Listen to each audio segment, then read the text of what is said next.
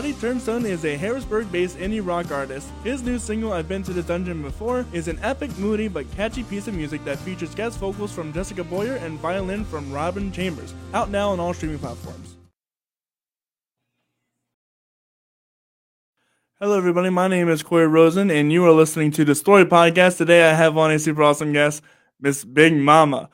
A Las Vegas transplant, Melanie Verdi is excited to be a part of the Central PA music scene, especially in the Lancaster area. She was recently part of the 2022 East Pete Summer Festival, sitting in with local blues and rock bands at various events while working as a studio session vocalist. During one of her earliest shows in Vegas, Melanie brought the house down with her dynamic vocal range and was affectionately named Big Mama due to her powerful performance. She still uses it today as an homage to her blues and gospel background. Melanie's Las Vegas debut came after a chance encounter in an elevator at the Rio Casino, an overheard conversation from the casino manager regarding an act that had to be canceled at the last minute turned a weekend vacation into a full-time gig at the Rooftop Lounge. Never shy of a challenge, this provided the opportunity Big Mama was looking for to combine music, fashion, and dynamic interactive stage performances, as well as impersonations of Diana Ross, Tina Turner, and Whitney Houston. Big Mama and the Velvet Martinis are a well-rounded music ensemble of professional musicians with a passion for uncompromising performance. How are you doing today, man? Excellent. Excellent.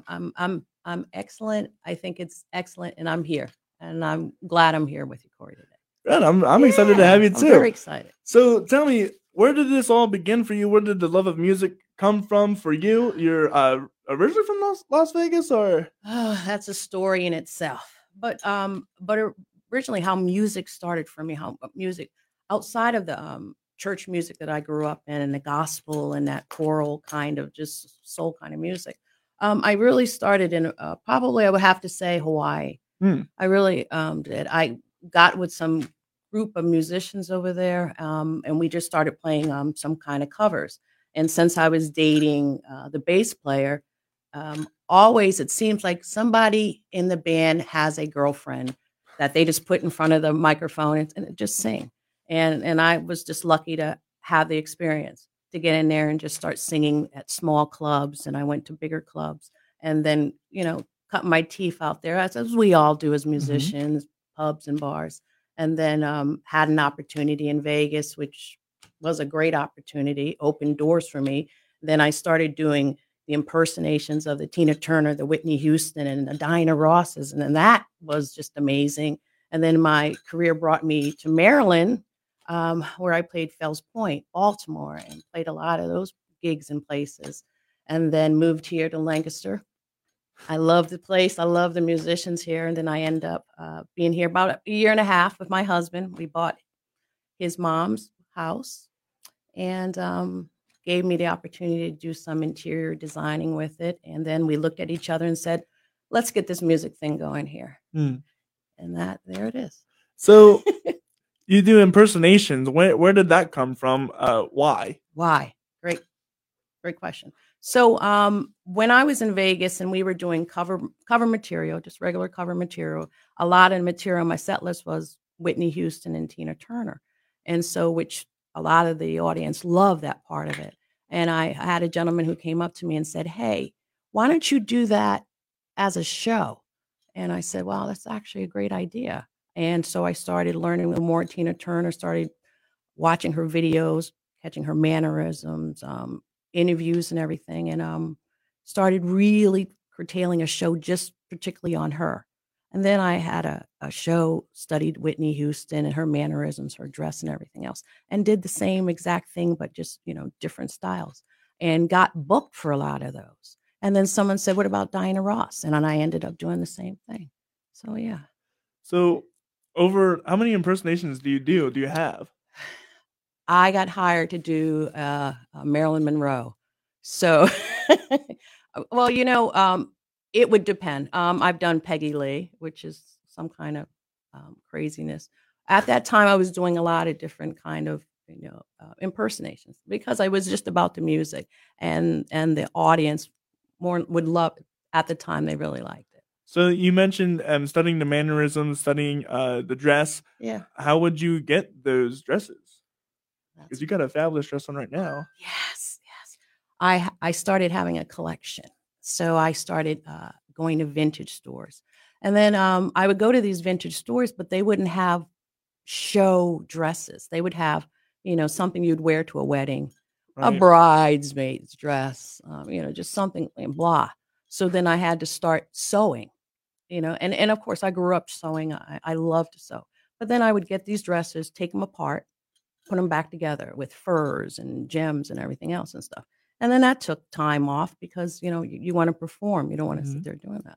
So I started going to vintage stores in Vegas, and I started going into Phoenix, and I started collecting them. And then it was about the labels, because I wanted a vintage dress, but I wanted it to be a Ralph Lauren kind of dress, or hopefully I can find a Chanel, hopefully. Right. But, you know, but then it became about, I actually am holding a 1942 dress.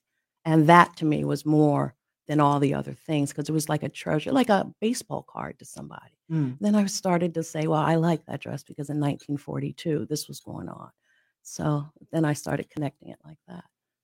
So tell me a little bit about this dress. I'm really curious, because that obviously you can't go into a store and buy one of those. Yes. So, all right. So this is a faux red leather tube dress I have on. This is, I always have something. I always have a label. So this is my label, little Ralph Lauren that I have. This is faux as well, faux jacket, you know, with this. And this is very inexpensive, but the vintage piece, because I always have a vintage piece. And this is a cute little Ralph Lauren, and this is a 1972 bracelet. Really? So, yeah. So it's like all about little vintages pieces. These boots were, these are 1972 with the real suede. This is a collection, a vintage collection, Asian, you know. Could be like 1962, you know, but I make sure that it has some sort of label on it. That way you can identify it and know exactly, you know, track it to see, you know, the history on it and sometimes on the value. Yeah. And then you have the feathers and the earrings or? They're earrings. That's so wild. Isn't that cool? Yeah. Yeah. And these, I saw them a long time ago, and they reminded me of Cher, you know, and I just thought that, you know, I will, you know, embody her and bring her in here because, you know, Cher was one of my idols. Do you remember Cher? I am a lot of things, and well-versed in the old music is not one of them. Shame. I know the name. I don't know anything else about it. I know. When the first time someone hooked me on to Shania Twain, I was like, I don't know who that is, but I probably should. Yeah. Right. Yeah. Yeah. But yeah, so you like to go thrift shopping. Is this what it, yes, thrifting. And I also, I buy valued couture online too. Mm-hmm. And I do the mixture of both of them, because it's all about just, I think fashion to me is like art. I mean, it's like somebody painting a blank canvas. I mean, I think it's all about art. It's moving art. I mean, and it's pretty cool when you can control your own art piece every day. That's very cool. Yeah, very cool. So do you specifically book shows to be either Tina Turner, Whitney Houston, whatever? Or do you mix and match, and do you do quick changes? Yes. So a long time ago, I was on stage. This is probably one of my most embarrassing stories. And I was on stage, and I had a gown on, and I was at a wedding. And I'm actually singing At Last, Etta James. And I hit the high note, and the dress fell. Right. Yeah. And the saving grace in front of 150 guests that I have no idea who their names were. And this is prior to cell phones. Thank goodness. But I had a slip, a beautiful white slip, and I continued the song. So the audience thought it was I did a quick change and went into another dress. When in actuality, it was just a slip. It just fell. So I was like, ta-da! And then I started having, I had this idea. I said, oh my God, let me incorporate this. So I would put 3 or 4 gowns on, go on stage, sing, step behind when my guitar player ripping in his solo, come back on with a blue dress. And I had a red dress. And then I started doing with costume changes. Then I did it with wigs and then with shoes and everything else. In a 4-hour gig, I would change 10 times. That's incredible. Yeah. That's a lot. That's you. Speechless. Your husband's not waiting on you. You're waiting on your husband, right? At that point, right? Yeah. And then I went from a small customer fan base to people knew exactly which dress I was wearing, and I like this dress. It started becoming this big thing. And then I started getting with boutiques in the area and saying, if you want me to do one of your dresses, boom, here I am. And then women were starting to buy the dresses, saying, I like that one. And I like that one. Can I buy that one? So it ended up being this whole cool vibe. So you mentioned that you were from Hawaii, you were in Las Vegas at some point, you came to Maryland. Why? That seems a very not straight line. One of the things that I've done in my life, I joined the U.S. Navy. Yes, I was a K-9 police officer in the Navy. So when I joined the Navy, I did a lot of traveling. One place in particular, I was in the Philippines, in Manila. And have you been to the Philippines, Manila? I have not, but I know of the place. All right, it's like a 32-hour flight. Really, from here? It's far. I mean, yeah. I'm sure someone will correct me, but let me tell you, it's more than 6. And you get on a plane and you go there, and it's just a whole different world. It's beautiful. It's just beautiful, and there's places that are really poverty-stricken. Then you go to their karaoke bars, and these people are karaoke. I mean, they make us over here look a little silly sometimes with the Frank Sinatra and a lot of things. I mean, they nail it. And I went over there, and I went up there and sang a Diana Ross song, and I can't remember. And this Korean lady pulled me aside and said, I want you to do a Korean song for me. And then she taught me an actual Korean song. So when I went to Hawaii and I'm at this cocktail lounge, and these Japanese and Korean tourists are coming in, because this was a part-time job that I had, I used to sing Korean songs, and people would never forget that.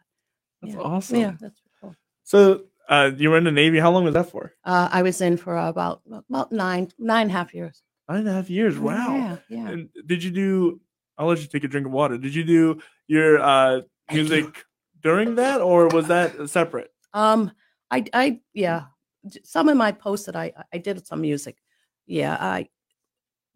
Sometimes it's hard when you're in the enlisted ranks. You're over there to do a job, right? And trying to find a guitar player in the sand sometimes kind of hard. Not quite. Some drums. So people that you would get with over there, you would just sing along, sing to some kind of album or some kind of music and on.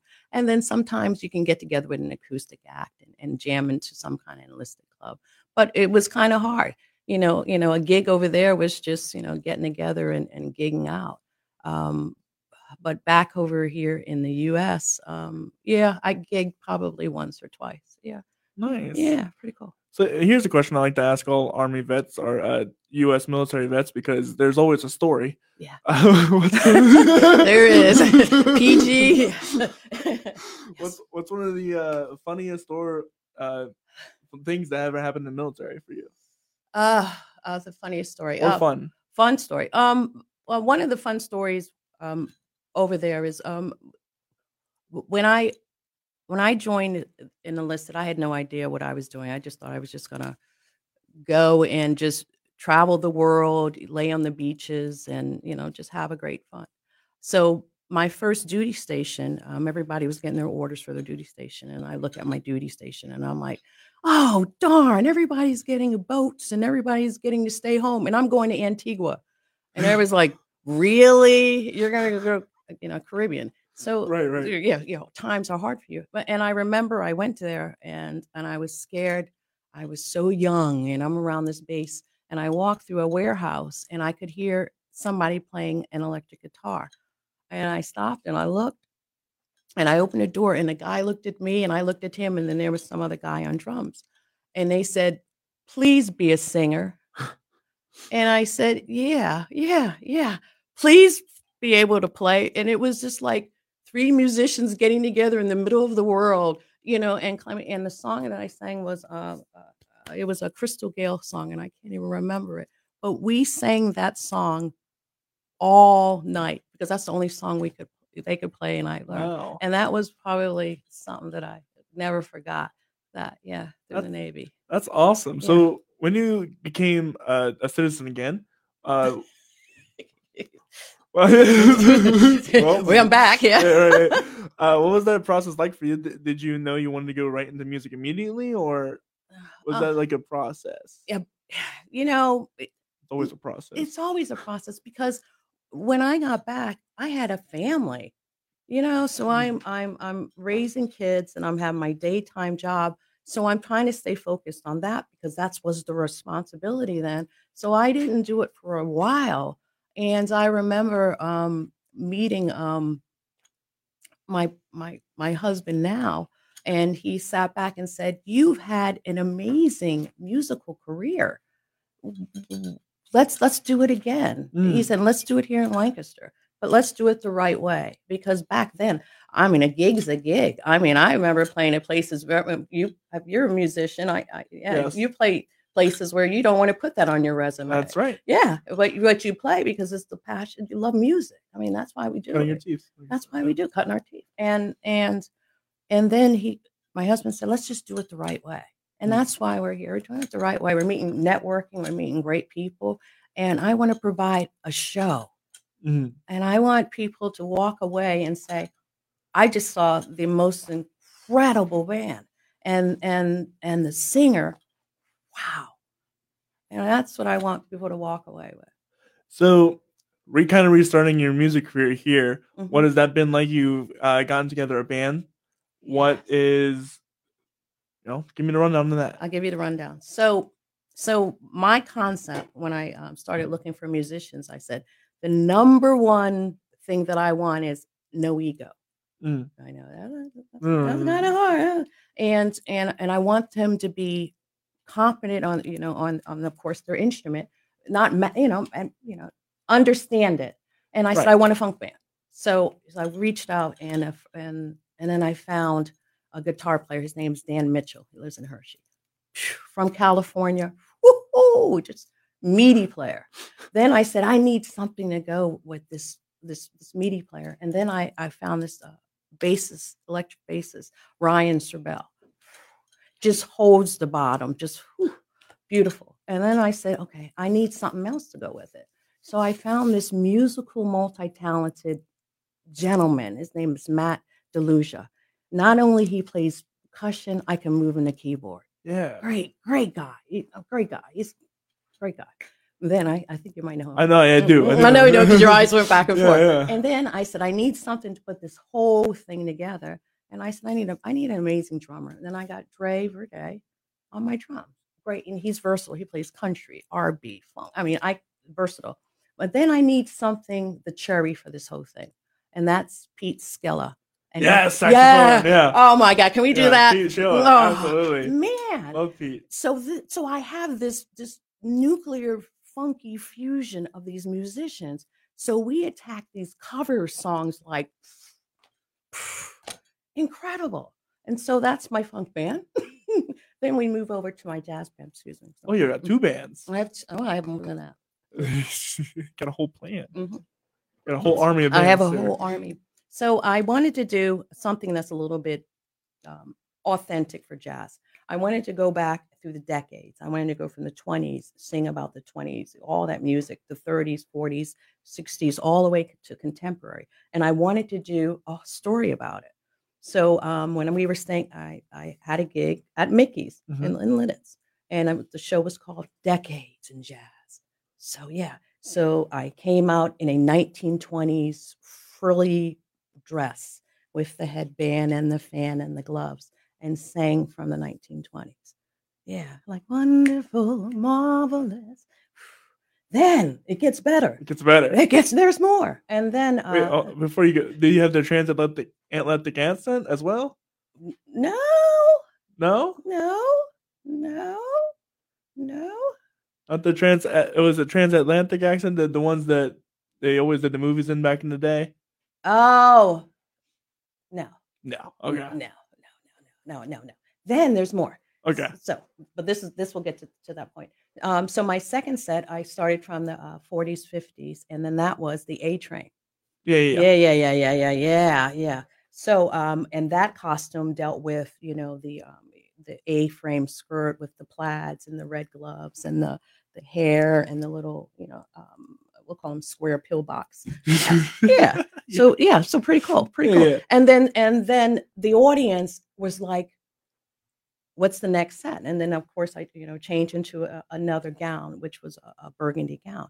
So I gave what I want to do is I want to give them a show, a visual show, so they can visually see the music and how it connects. And then I want them to come away from it and say, I just saw a show. Mm. That was a pretty good show. And then that's what I want to do here. And that's my jazz band. So I have Kirk Reese on keyboards. I know that name, yes. Yeah, you're a keyboard player as well.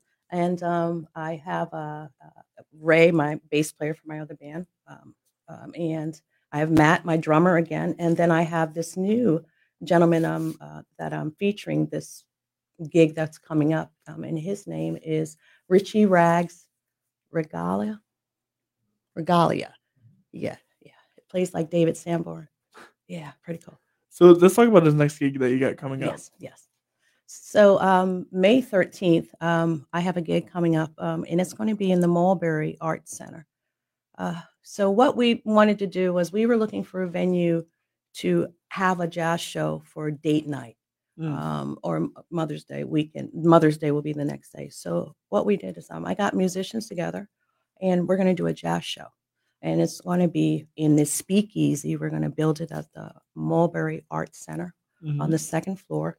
Speakeasy. We're going to be selling tickets there. We have $15 tickets just to be in there, just to have a great time, general admission, all the way up to the VIP lounge seating, which is going to be pretty cool because there's only going to be 5 comfortable, intimate couches surrounding the stage. That's cool. Yeah. And then I'll have the dresses, the costumes of the period, having a great time.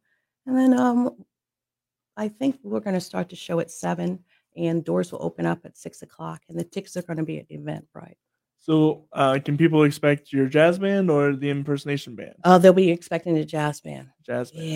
Yeah, pretty cool. Yeah, we're going to change up some newer the music. Like, you ever heard of the band called Postmaster? Postmodern Jukebox. Yeah. So you know, one of the songs is "Creep."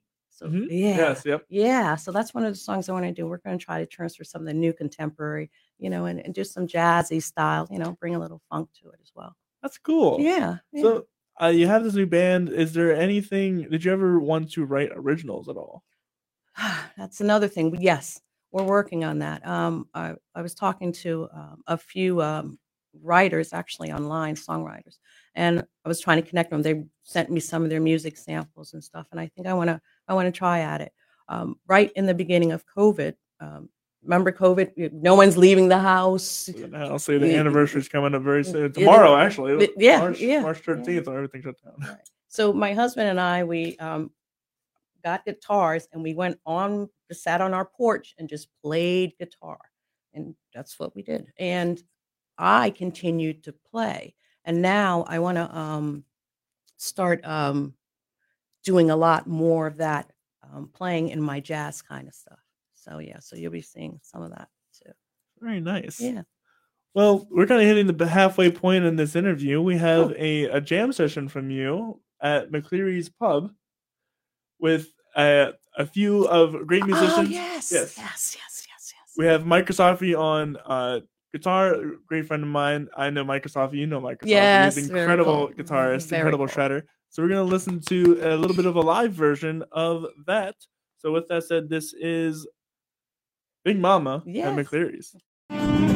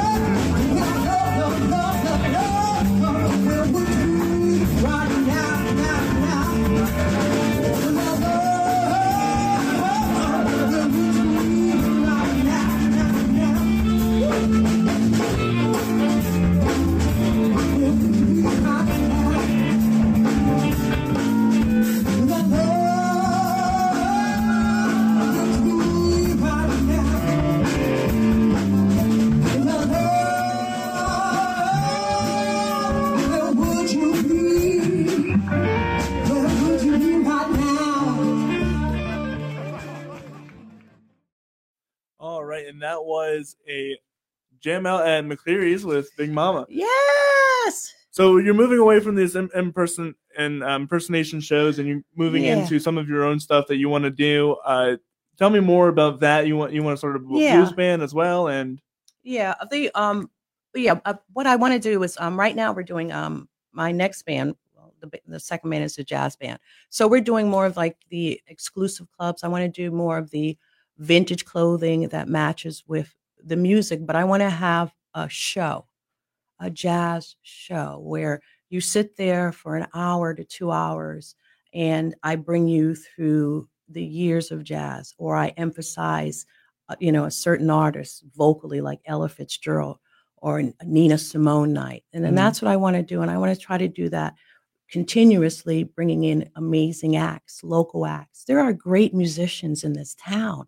I just want to find a venue that we can bring them all in monthly basis, and we can just get together and jam. And Mulberry, April, I'm sorry, I don't remember, I forgot your name, April, but the manager of Mulberry, she's giving us that opportunity by letting us have this space. Of course, she's there to make a profit, but we're excited about it. And then each month, we're going to be featuring new acts, and get to the point where there will probably be getting interviewed here and talking about it more, because we want to get the word out. Yeah, you guys should definitely look to the Frost Duo. Yeah, yeah, like that. Yeah. So you want to build this show. You want to build storylines. You want to build almost like a theater piece, really. Yeah. What would go all into that? You got to find clothes. You got to find materials. You got to find sources for this stuff. How do you plan to build that? Or do you already have a collection? I'm sure you have a collection of a lot of things. Well, with the clothes, what I've been doing is I met a lady, and she's Philly girl, and she's into vintage and stuff, and she showed me a lot of incredible vintage pieces, which I thought were really cool. And then I check online, and I go around, and eventually a lot of times it's word of mouth. I know that someone was talking to us a weekend about a vintage store down on, I think, off of Queen Street, stores that I didn't even know were around here, but it's just been the word of mouth. And after a while, people are going to be contacting me like, hey, we got this place that, maybe you can go to for dresses and stuff. And a lot of times I'll find something that I really, really like, and I'll take it apart. I'm sorry, and put it back together, my own style. But yeah. And so you're also taking these old jazz standards for better words, and you're contemporizing them, and you're modernizing them. How does that work? Are you arranging them yourself, or are you having other people do it, or what's the? So with my funk band, I have a musical director, and that is my guitar player, Dan Mitchell. I am a very visual person. I'm like, and so I give him my concept. I'm like, this is what I want, and then he figures it out, and then he presents it. He figures it out for me.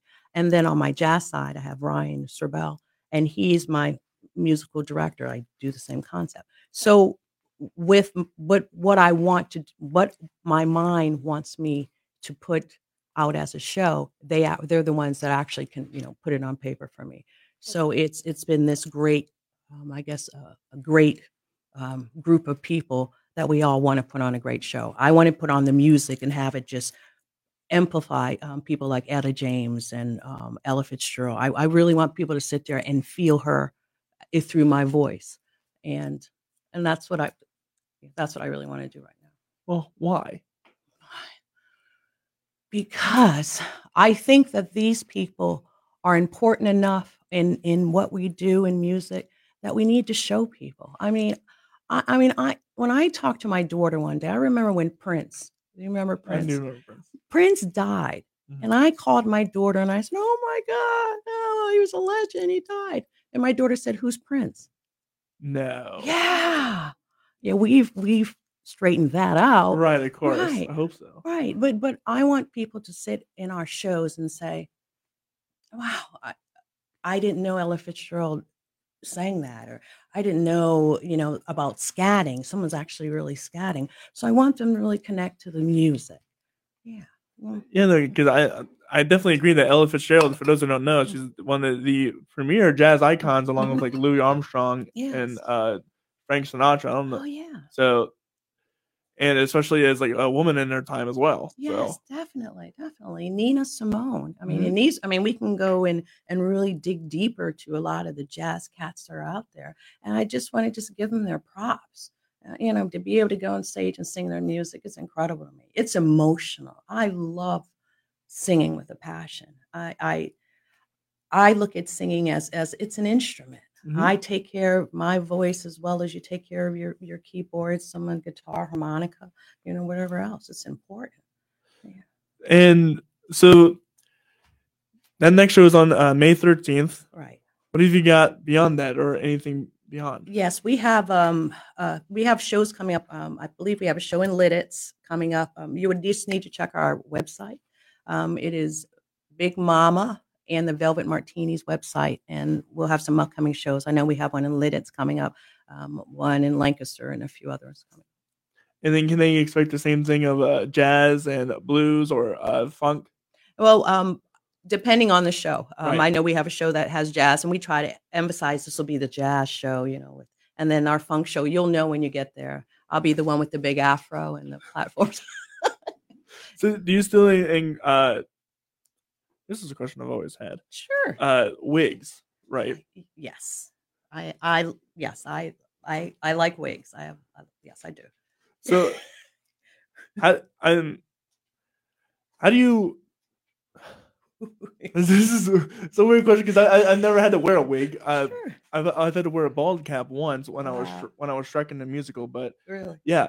Do you what goes into getting a wig, making it work, and taking care of a wig? Because I'm sure it's a lot of musicians. That's the whole thing. Yeah, it's a whole thing. Corey, that's a whole new podcast. We would have to do another podcast. Wigs to me are specials like shoes. I mean, I think wigs are like an accessory, like a purse. I mean, there's sometimes if I'm in a red kind of style, then I wear a red wig and red pumps. It's just, to me, it's accessory. That's incredible. I wish I could wear a wig like that. You can. Yeah. I can. Yeah. Yes. Yeah. That's true. I guess I can. You're right. That's a whole other podcast. So, moving on to some of the questions I like to ask all my guests. Okay. What are some of the funniest or worst shows or things that ever happened to you on a show? Well, okay. I have one, and my husband could witness this faux pas. I was in a club, a gig, singing on stage, and I'm rocking it out. I am literally rocking out places back. And I threw my head back, and my wig fell off. Up there. He's over there. He's gonna come. And what do you do as a performer? What do you do? What would you do, Corey? If my wig fell off? If my wig fell off, it didn't happen. I'll keep going. There you go. Yeah. So I grabbed it, put it on lopsided, and continued to sing that song. And I was embarrassed just for a little bit until I looked up and everybody's like, yeah. And then it ended up being pretty cool. Yeah, that's what you got to do if anything goes wrong. Just make it part of an act. Exactly. You use it, turn it into a pom pom, you know. Exactly, throw it out there, have it throw it back at you. But yeah, right. So that was pretty cool. What do you think is a venue that you want to go to eventually? Where are some of the bigger places you want to expand to? You've hit Nike Black Box, which is a big one already. Wow, I want to I want to go big. I want to go eventually on stage and just grab a Grammy. Really? That's where my mindset is. It's like there's great music out there, and there's so many great musicians that you try every day getting up doing your music for that. You know, I mean, so that's the goal. There's no venue. I love doing what I do. I mean, I'll play Starbucks. No, I won't. But you know, I won't. Yeah, but you know, just to get the music out there. Yeah. One person, 500. Yeah. So I'm not there. So, of all of this knowledge, what is one thing that you wish you knew when you first started, as opposed to now? I think the most important thing is a balance of family and career. I mean, back then there was a time where it was just, you know, gig. And my home life was just, you know, they were there, you know, and just having that kind of balance. Yeah. Now I have that kind of balance and it's just working a lot better. Yeah. So if you could, here's one thing. Mm-hmm. If you could meet any of your old jazz icons, or if you could go back and meet any one of your impersonators, mm-hmm. Who would you meet? Wow, because there's so many of them. There are so many. Yeah, it would probably be Billie Holiday.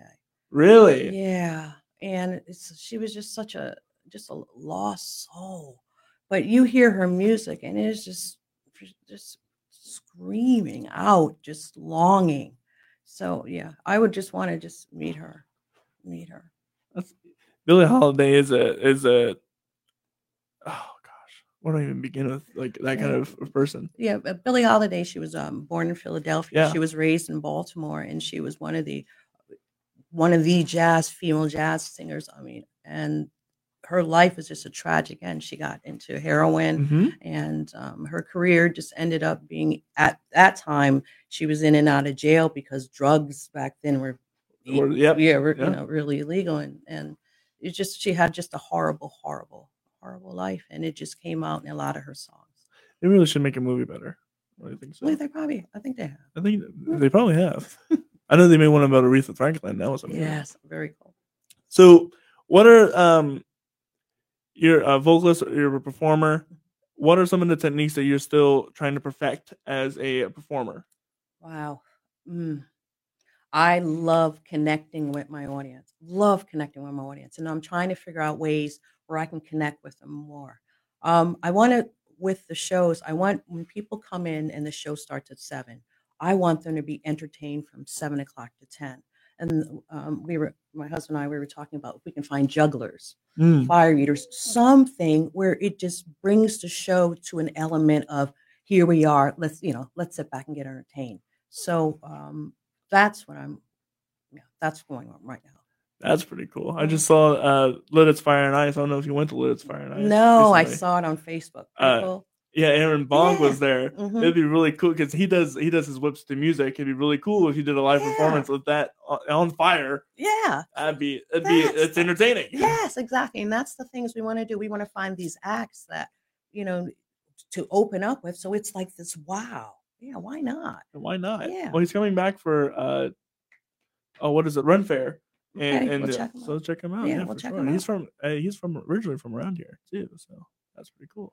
Very cool. Well, where can people find you at? I know you have a website. We do have a website.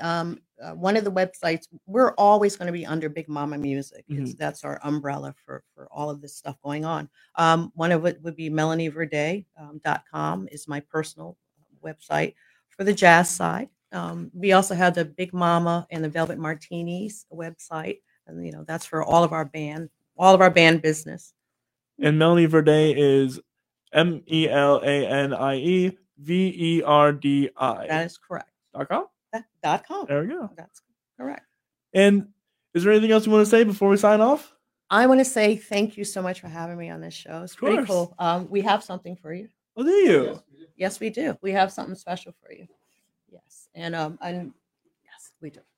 And Mo, he's a great guy over here. So you make music. Continue with music. What you do here, it's so cool, and we're a big fan of yours. So you're now an affiliated member of the Big Mama and the Velvet Martinis. Thank you. This is really cool. It feels like almost like a jersey. I really like this. So thank you so much for having me. And the band wants to say you're part of us now. Thank you very much, yeah, it fits. It does fit. It's very nicely. Although I don't know why I put it over my dress shirt, but you know what? Who cares? I didn't realize you got some guns up there. Yeah, well, now and also we have the Jazz and Blues. This is the flyer for the May 13th gig. It's a Jazz and Blues going to be a great time. BYOB, please bring your own beverages and food. Incredible. Go on Eventbrite. Tickets starting at $15 up to the VIP seating. It's going to be a great show. Well, with all that said, I hope you guys have a wonderful rest of your day. And you can find, well, actually, you can find out more about me at coryrosenproductions.com. I am Corey Rosen. This is the Story Podcast. There you can find out more about me, the projects I do, and the podcast and all 130-some guests that I've had on before you guys, and all the guests that I'll have on next. Upcoming, we have Kevin Whitaker, who is an indie rock artist from around here. He's a dad musician, and he does some incredible cool stuff around here. This Tuesday, we have Dan Mayer. He is a recording engineer from around the area, and he's done a lot of cool stuff with really cool musicians. This Friday, we have Dustin LeBlanc. He's been an artistic director of West Shore Theater. He's currently managing director of West Shore Theater, and he's been an artistic director of many theatrical productions. So I'm excited to get tied into the theater world with him. Yes. And this Saturday, we have my interview with Night Owl Country Band. They're a country band out of Indiana. And so we get to hear about them and all the cool things they get to do with, like, the ISSA Awards and the International Singer-Songwriter Association that they get to do over in Indiana. Nice. And then that's all I got for this week. What? Only that. Only that. You can find out more about that at coryrosenproductions.com. That's CORYROSEN. Productions.com. With all that said, I hope you guys have a wonderful rest of your day, and we will see you guys later. Bye.